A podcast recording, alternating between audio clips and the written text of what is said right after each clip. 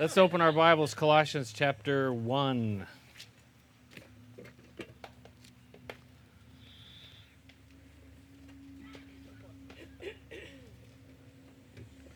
It's bright out here.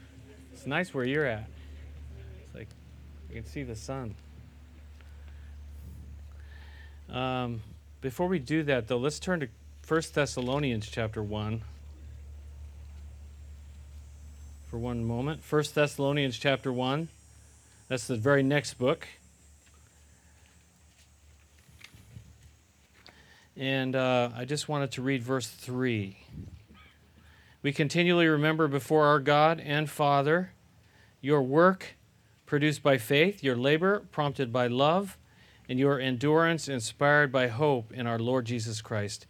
I read uh, this, these verses this morning and um, it instantly made me think about the festival. You know, was yesterday an awesome day? Yeah, we're all tired and wore out, but you know, was that an incredible day or what? Uh, it's definitely the best one that uh, that we have ever had, and people. It was a steady stream of people all day long. But uh, these verses here that that um, what I saw was a whole bunch of people that were serving. The work produced by faith, labor, prompted by love and your endurance inspired by hope. That uh, there was a lot of work going on, there was a lot of labor, and there was a lot of endurance because it's a long five hours. Some of you were like at the same spot for like five hours straight. You never even got to leave your spot. And, uh, you know, I got to travel around from place to place all day long, but um, for you folks, you know, it's by it's by hope, and the, the whole concept of the festival of hope is that our hope is found in God, and in, in the Lord Jesus Christ. And I think that uh, that was awesome to see that, the labors. And on the other side, too, I, I, I know that there was fruit. I heard about people who prayed to receive Christ yesterday, and that's really what it's all about, right?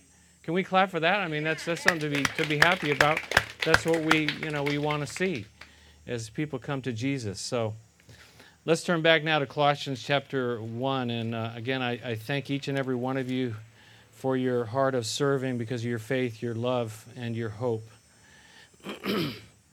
we looked last week at verses 12 to 14, speaking about going from darkness to light, that we were rescued from the dominion of darkness. We were rescued, and we were brought into the kingdom of the Son that He loves, the kingdom of light this whole concept, again, from cover to cover, this idea of, the, of darkness and light, the theme of darkness, darkness and light throughout the whole Bible. And, and I really hope, and I hope that you, and I hope that each one of us knows the difference between the darkness and the light. Without God in our lives, we are certainly in the dark. We may not even know it, but without God, until that light comes on, until we know the light of Jesus Christ, we don't even know sometimes that we're in the dark. We have kind of a clue like something that something isn't quite right. I think even within our own souls, we know that uh, you know that something is not right. We were created to have fellowship with God, and there's something missing. There's something that's not there. But God sent His Son, His glorious Son, the light of the world, to rescue us, and He, Jesus, is the light, the true light the light of the world. And whoever follows him, Jesus said, will never walk in darkness, but will have the light of life. So the question is are you and I following him? Have we come to him? And that's where the light is, that's where forgiveness is. I, I want to, one other thing I want to look at before we uh, move on a little bit is, is in Psalm chapter 130, if you want to turn there with me. Psalm 130. I wanted to, uh, it's a very short psalm, but it's very powerful because we saw last week it says that in him is redemption and the forgiveness of sins. We were rescued from the dominion of darkness, brought into the kingdom of light, the kingdom of the Son he loves, but we're also in him we have redemption and the forgiveness of sins. But look at, uh, look at Psalm 130 says, Out of the depths I cry to you, O Lord, O Lord, hear my voice. Let your ears be attentive to my cry for mercy. Verse 3 If you, O Lord, kept a record of sins, who, O Lord, who could stand? And I could say amen to that, right? If he kept a record, every one of your sins, every one of my sins, who could stand? But he says, But with you there is forgiveness, therefore you are feared. And I wait for the Lord. My soul waits. In his word I put my hope. My soul waits for the Lord more than watchmen wait for the morning, more than watchmen wait for the morning.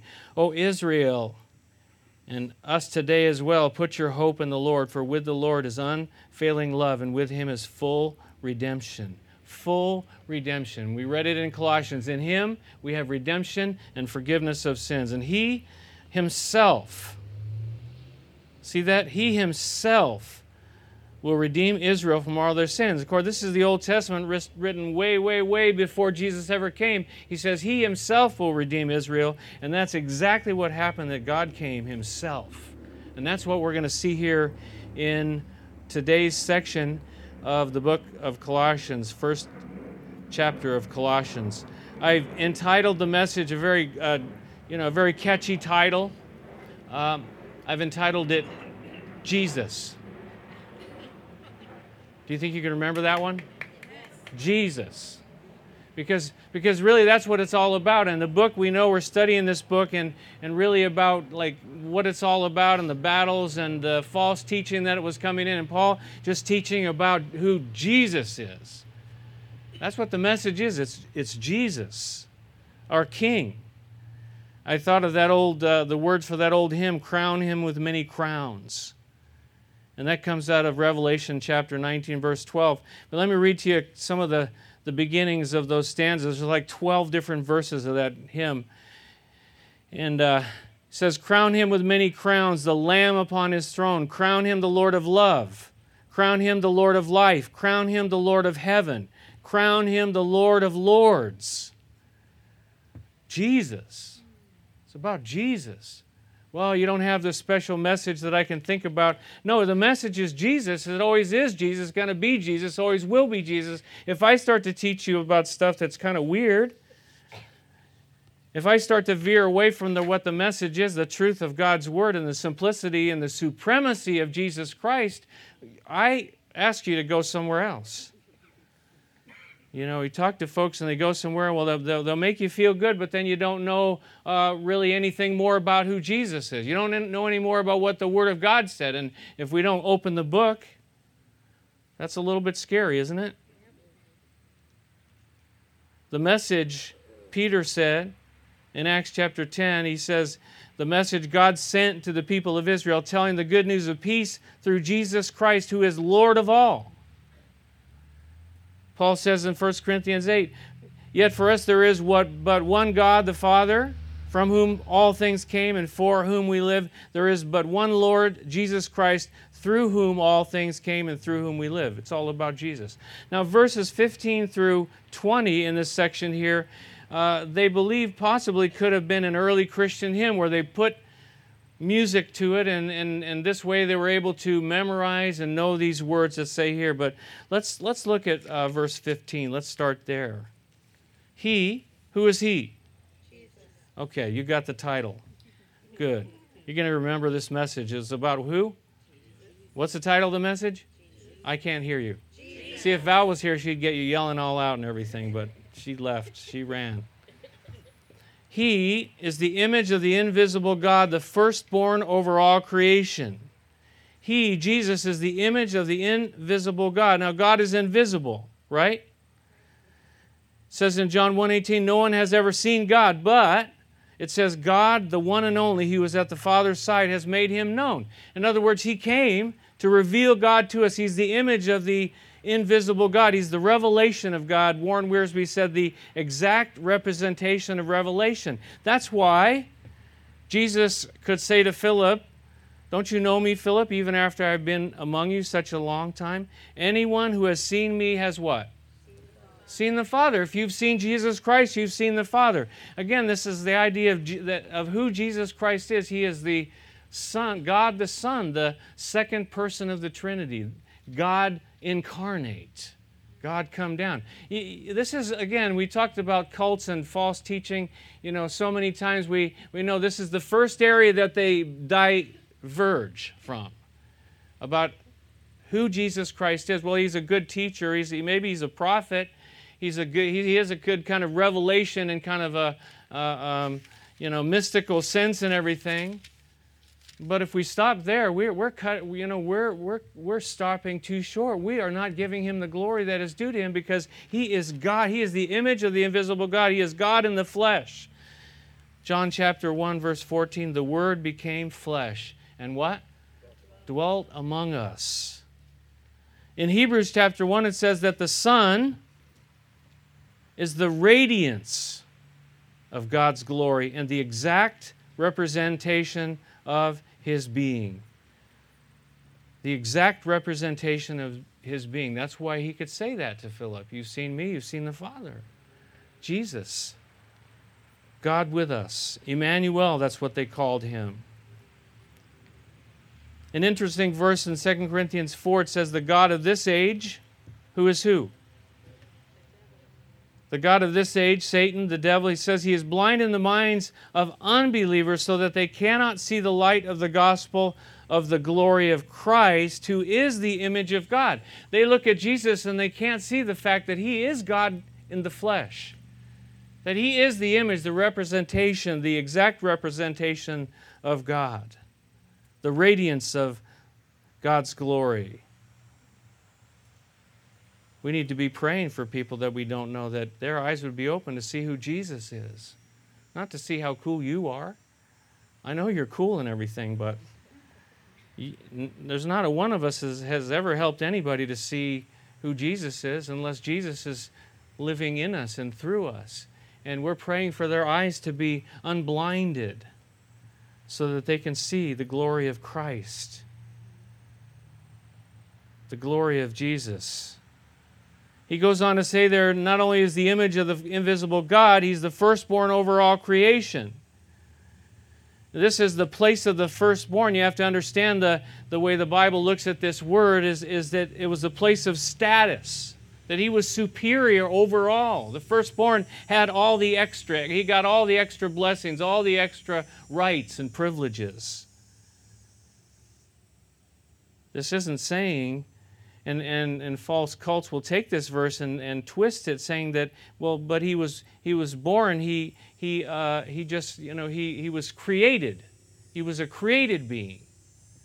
But what it says here is he is the firstborn over all creation. That's a big difference. He's not over himself. Look at the next verse, verse 16. It says, For by who? By him all things were created. By who? By Jesus, all things were created. So, did he create himself? I mean, that's ridiculous to think that. Throughout the Bible, we see that Jesus, God the Son, was the agent of creation through whom all things came, we read in 1 Corinthians chapter 8. Through whom he's the agent of creation, Jesus. When you take things out of context, when you give words different meanings than they should have, you can come you can make Jesus whoever you want him to be. Well, he's my buddy. He's, you know, the guy who sits on the shelf in my house, and I maybe I'll burn a candle to it, or maybe I'll, uh, you know, say hi to it every time I go by or something. Or maybe he's just the, you know, the, the force in my life that, that I can find a little bit of comfort from. Man, what, what you know, we're, we're, uh, again, falling far too short about who he really is. Paul teaching against false doctrine there, he's teaching about who Jesus is. In John chapter 1, it says, Through him, that is, through Jesus, all things were made. Without him, nothing was made that has been made. Now, if he is a created being, how could he be the creator? How could he possibly be the creator? Look at verse 16 again. For by him all things were created things in heaven and on earth, visible and invisible, thrones or powers or rulers or authorities. All things were created by him and for him. All things, how many things does that include? All things is all things. But not himself. Again, let's keep this in context. He's the creator. Nothing was made without him. That pretty much covers everything. It puts him above all things, it puts him above every uh, type of power, every type of uh, angelic being, which was one of the false teachings they had there, where the you know angelic beings were kind of put on this pedestal, and and and we see that even now today. Angels sometimes you know are are you know prayed to, and you know help you in every part of your life. Well, I believe the Bible says that God does use angels to help us in our lives, but our focus is not to be on the angels. The focus is to be on what? On Jesus, right? Jesus. What's the title of this message again? Jesus. I don't know if you can remember that. He says Jesus is raised from the dead in Ephesians 1, seated at the right hand in the heavenly realms of the Father. He's seated at the right hand of the throne of God. At the right hand is a place of what? Power, a place of authority, Again, the firstborn over all creation. He says, far above all rule and authority, all power and dominion, every title that can be given, not only in the present age, but also in the one to come. Jesus. All things created by him, for him. Not only created by him, but also for him. Created for him. We're, you and I are created for him. So when we reject Him and we turn away from Him, how long can we do this on our own? How long can we? What was the name of that sign you were going to put up? Sign? Yeah? Are you living in rebellion? Are you living in rebellion? He was going to put that up on the prayer tent yesterday. Are you living in rebellion? And the people would flock over to get prayer after he put that up. But that's the truth of it is we're shaking our fist at God when we reject who Jesus Christ is. That we were created for him. We were created by him and for him. Look at verse 17. It doesn't stop there. He is before all things. He is before all things. See that? He's eternal. He's pre existent. He is one with the Father in his eternity. In John chapter 1, again, the verses say, In the beginning was the Word. The Word was with God, the Word was God, and He was with God in the beginning. Later it says the Word became flesh. So we see the eternity, eternal nature of who Jesus is. But, you know, we just want to think that He's some kind of nice being, some kind of spirit. The, and the weirdness of all the cults and the, the places that they give him. He's the brother of Satan, or he's some spirit being that came up out of this or that, and and Jesus was uh, blowing their minds when he said in John chapter 8, he said, I tell you the truth, before Abraham was born, I am. Like, what is he talking about? Before Abraham was born, I am. Well, when you use that kind of language, uh, one person said the present tense is often used in the Bible to describe the timelessness of deity. I am, he says. In fact, the word Yahweh is, is a, a form of, the, uh, of this same kind of concept. The one who is is one translation uh, uh of understanding that word Yahweh, the word where we see in the Old Testament L O R D in capitals. That's a translation of the word Yahweh which means the one who is. I am, he says. Notice there in the second half, verse 17, it says, In him all things hold together. In him all things hold together. What in the world does that mean? What the question I think should be what holds it all together? Who holds it all together? Is somebody, is anything holding it all together? I think that there is. And here, this verse is telling us that Jesus is the one holding it all together, that He holds the universe together. And I certainly know in my own life that He holds me together and, and, and He holds you together. Sometimes we think, well, I'm you know, holding myself together. Well, good, good luck to you. Because if He let go of you and He let go of me and He let go of this universe, Watch out. Some of you physicists, maybe, how many of you are physicists? All of you, I can see that. you know, they talk about the gluon of the universe. How many of you heard of gluon? It was kind of in the news not that long ago. They're talking about the, what is it, boson, or I don't know if I'm pronouncing that correctly. But, you know, kind of trying to figure out the, the last little piece which kind of holds things together. And some people, you know, I, am not a physicist, so I'm not even going to try to comment on that, but, but I, I, certainly do believe that God is the one and Jesus is the one that is holding all together, it all together, whether He is the glue on or He created the glue on or He makes the glue on work or whatever, it doesn't matter. The fact is that we need to give Him that place of understanding that, it, that He holds it together. Not, not some scientific primordial uh, explosion, right? The big bang that made it all, and, and then it all just started working after that. It all came together and, and happened, and that's not what the Bible teaches. The Bible says here, in Him all things consist, all things hold together.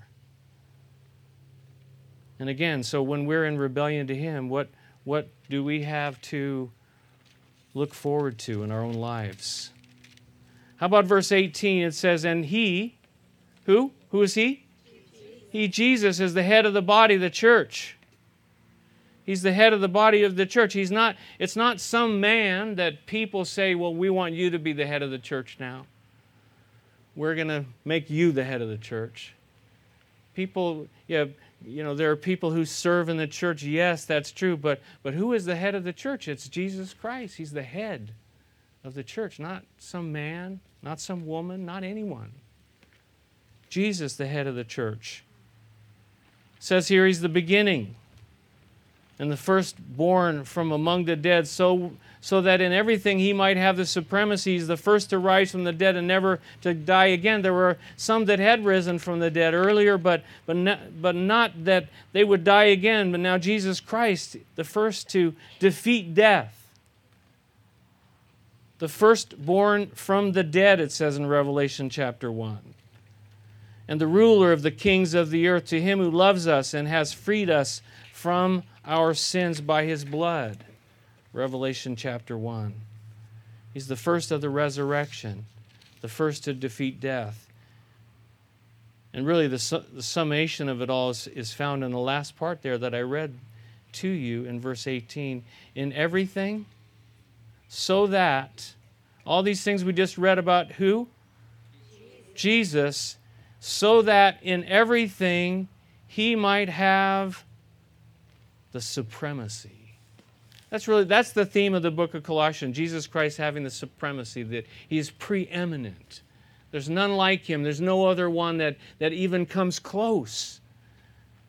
Jon Courson said this all of creation centers around Jesus, is held together by Jesus, points to Jesus, finds its fulfillment in Jesus. It's all about Jesus. Jesus. That's why I couldn't think of any catchy title to think about this except Jesus. Jesus Christ, number one, always, forever. Everything, all things, all creation. Jesus. Look at verse 19. And for God was pleased to have all his fullness. How much?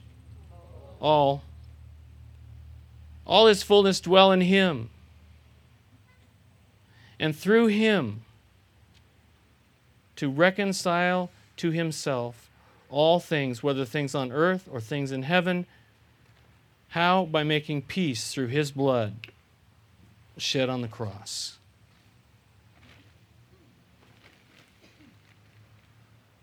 You see, God wanted to make reconciliation, so he sent his son. God so loved the world, he wanted to have a relationship. He wanted to have reconciliation. He wanted to, for us and him to get together, so he sent his son. Through him, through Jesus, to reconcile, to make reconciliation possible through the cross. That's why it says in Ephesians that you who were once far away, now in Christ Jesus, you have been brought near through the blood of Christ, this cross this cross. We have a simple cross in the field behind us. We have a cross inside the church. Why? Because that's where it all comes together for you and for me. Reconciliation, that we can begin a relationship with God, that we can continue a relationship with God because of the blood of Jesus Christ. Look at verse 21. He says, Therefore, once you were alienated from God and you were enemies in your minds because of your evil behavior alienated from God. Do you, do you, remember what it's like to be alienated from God, to have no relationship with Him, to be far from Him? Now, yes, I know that at times we, you know, even as believers, there are times that we feel some kind of alienation. David in the Psalms many times says, God, I don't know where you are. I, I, I cry out to you. I'm not hearing you. I'm not, I'm having trouble with this relationship with you right now. But that's very different from being totally alienated from God to be, from being an enemy of God because of who we are, because of the sinfulness of our own hearts, because of the sinfulness of our own minds. We saw it in the, even in the skit yesterday. You see, there's no different message for kids than there is for adults. The fact is that we are, the sin in our hearts makes us at enmity, enemies of God. And unless that sin is dealt with through the blood of Jesus Christ shed on the cross, we will not be able to have a relationship we will be alienated from God. There is no other way to bring us together. There is no other path, no other secret formula, no other transcendental meditation that's going to bring you together with God. It is only one way through the blood of the cross of Jesus Christ. That's what he's saying here. For the human race, there's no answer other than Jesus Christ. But now, verse 22 and I'm almost done here. I'm going to go to verse 23. But now, he has reconciled you. How? By Christ's physical body through death to present you holy in his sight without blemish and free from accusation. Notice here that he, but now he, has reconciled you. Who took the initiative here? It wasn't me. It certainly it wasn't me. It was God. He took the initiative, right? He sent his son. He took the first step in this reconciliation.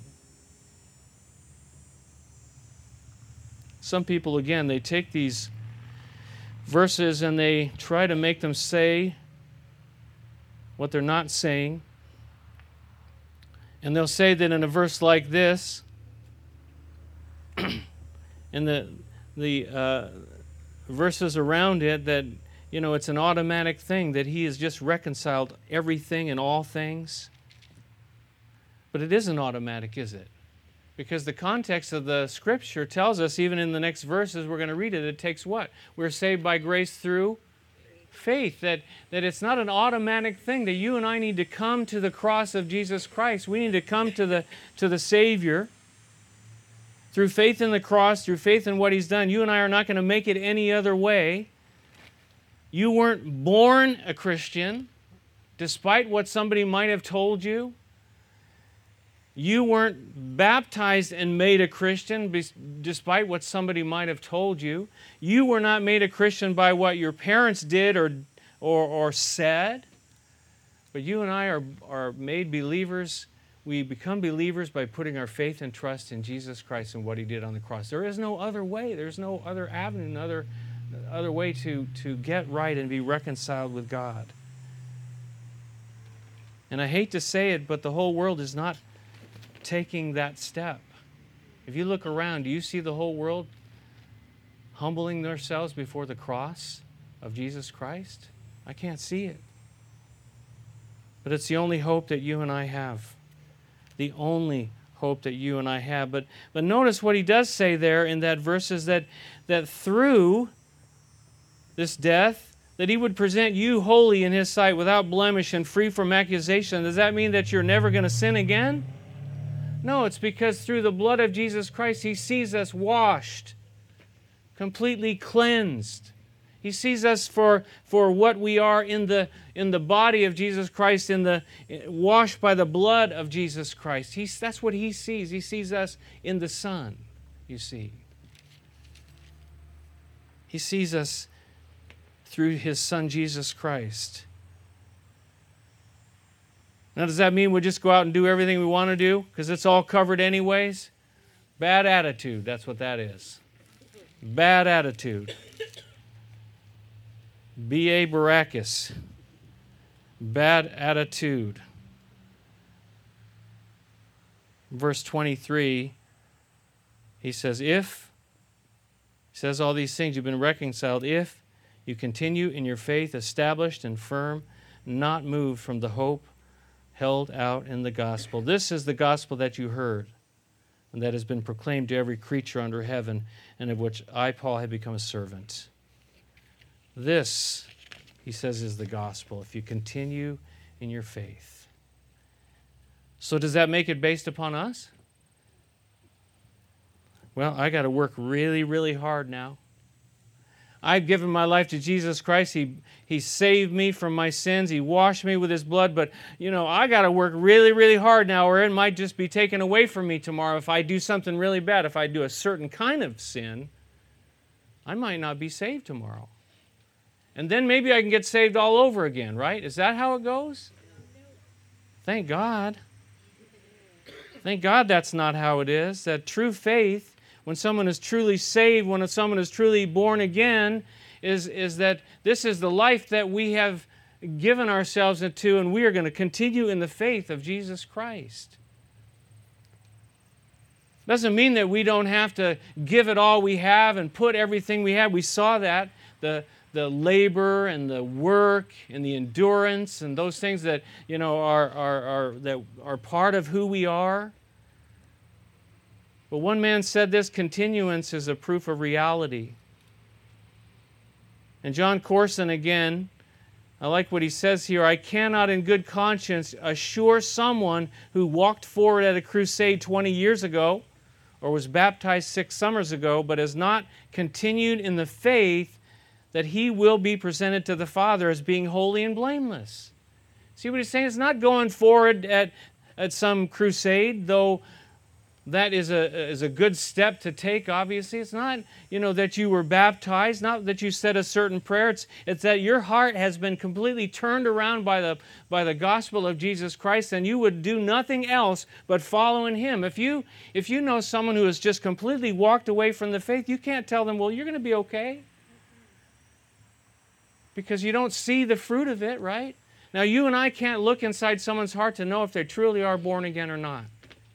We can't know if they're just in a kind of a backslidden state where they have, have just, you know, they're, they're, they're just walking away from God for this period of time, but they're truly born again in their heart and their, their spirit has been saved by the blood of Jesus Christ.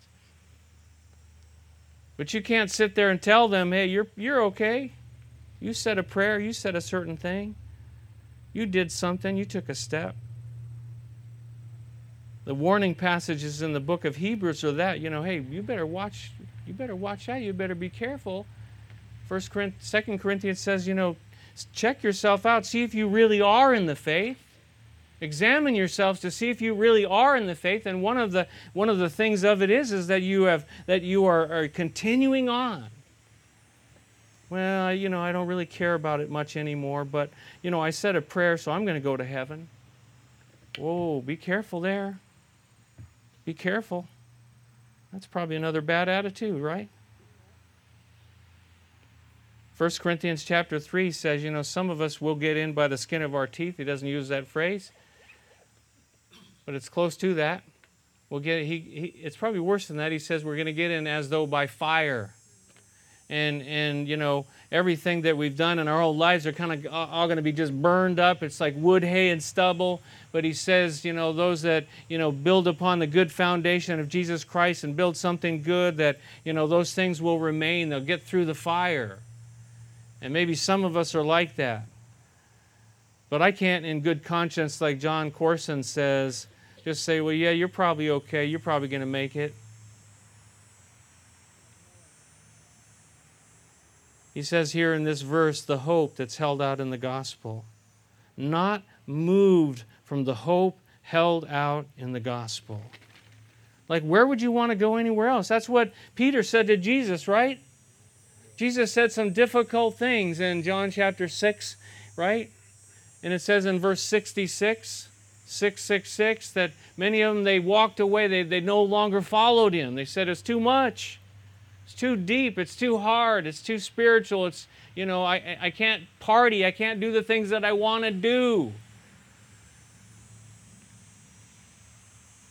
It says many walked away. They, they, they no longer followed him. Well are you going to tell me that those people are going to be okay? No. But peter looked at him and, and and Jesus is there and they're having this conversation. He says, Are you, are you going to go as well? Are you going to leave too? And, and what did Peter say? Where else could we go? To you, to you alone have the words of eternal life. There's no other way, there's no other place to go. Well, you know, I got saved by Jesus, but now I'm continuing in my, my uh, transcendental meditation with yoga, and, and uh, I'm going to get there you know, uh, you know, I'm gonna, I'm just gonna continue on and make what makes me feel good. And that's what was happening in in the city, this little city of Colossae. They were adding all kinds of weird stuff. No, Paul says. If you continue in your faith, if you're a person who is, your, your life has been turned around, where would you go? That verse in Hebrews where he said, "We have, we who have fled." to take hold of the hope offered to us. We have this hope as an anchor for the soul, right? Firm and secure. We have that on our shirts. Those of you didn't get a shirt, man, I feel bad for you because those are awesome shirts. But that's what it says on the back. We have this hope as an anchor for the soul, but but but that first part in verse hey, Hebrews chapter 6 verse 18, I like it where it says, "We have fled to take hold of that hope offered to us." You ran there. You got there as, as quick as you could. You, you saw that this is the only hope there is in life.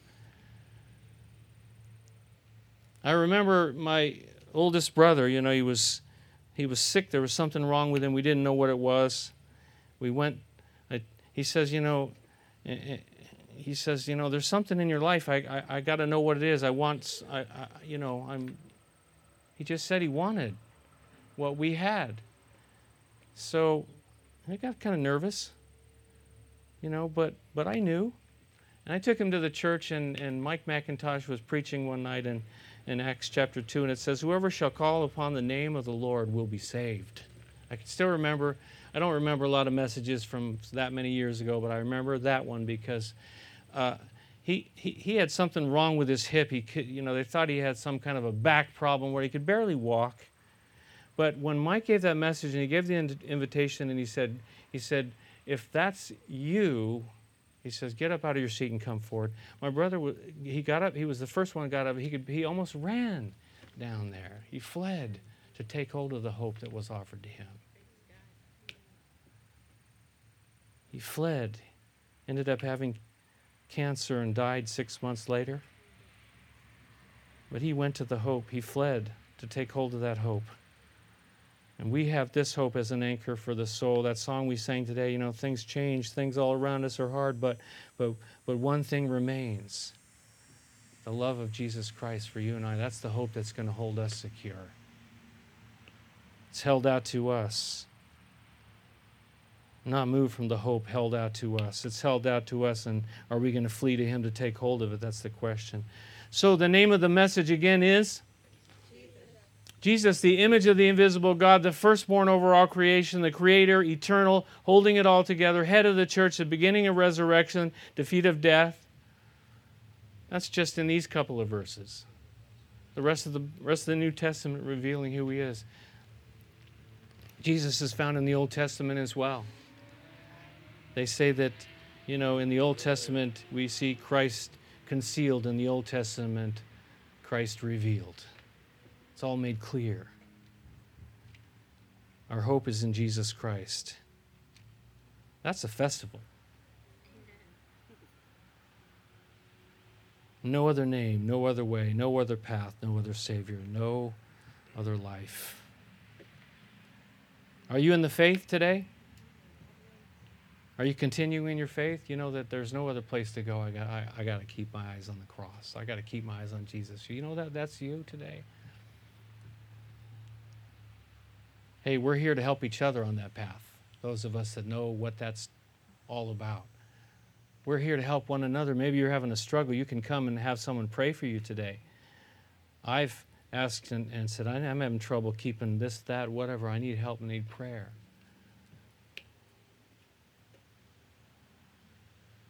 Maybe you're still kind of in that place where you're you're just not so sure about this.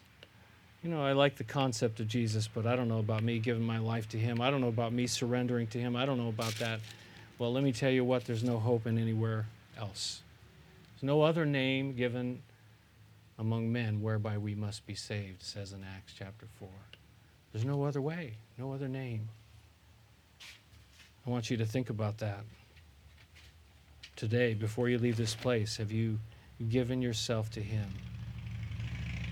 And that's what's going to present you holy in His sight without blemish, free, free from accusation. That's what's going to reconcile you to the Father, putting your trust in Jesus Christ. Let's pray together, shall we? Let's all stand and pray, shall we? Let's all stand. Let's do something different. We're outside, it's different. And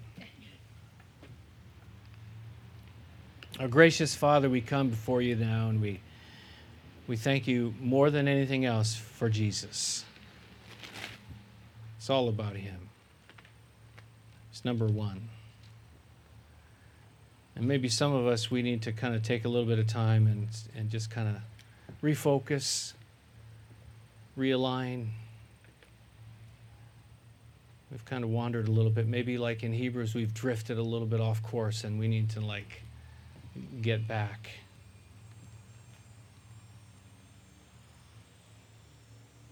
Stretch forward, forgetting those things that are behind, reach, reaching forward to those things which are before us, the cross of Jesus.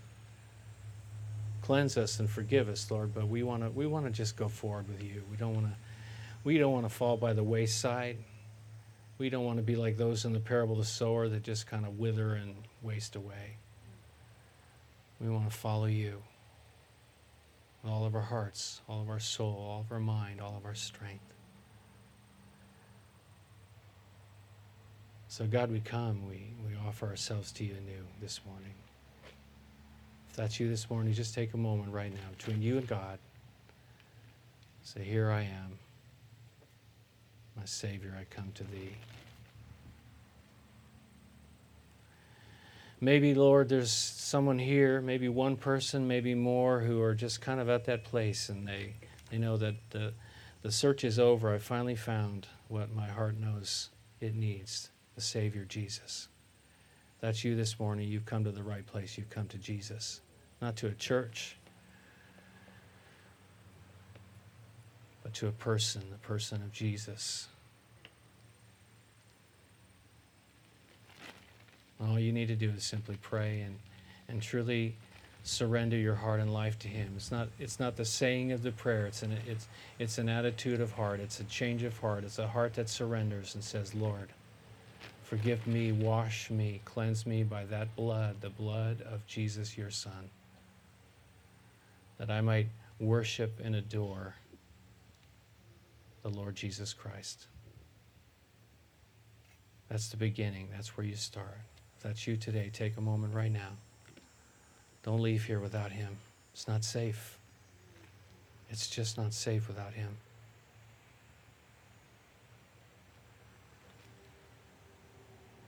Father, again, we come and we, we thank you for the hope that's held out to us in the gospel. And today we rejoice in the hope of the glory of God.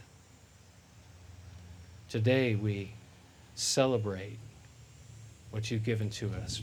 Today we worship who you are, Lord Jesus.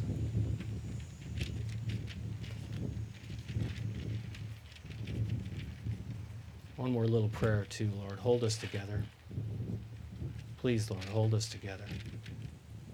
Hold me together, Lord. We ask it in Jesus' name. Amen.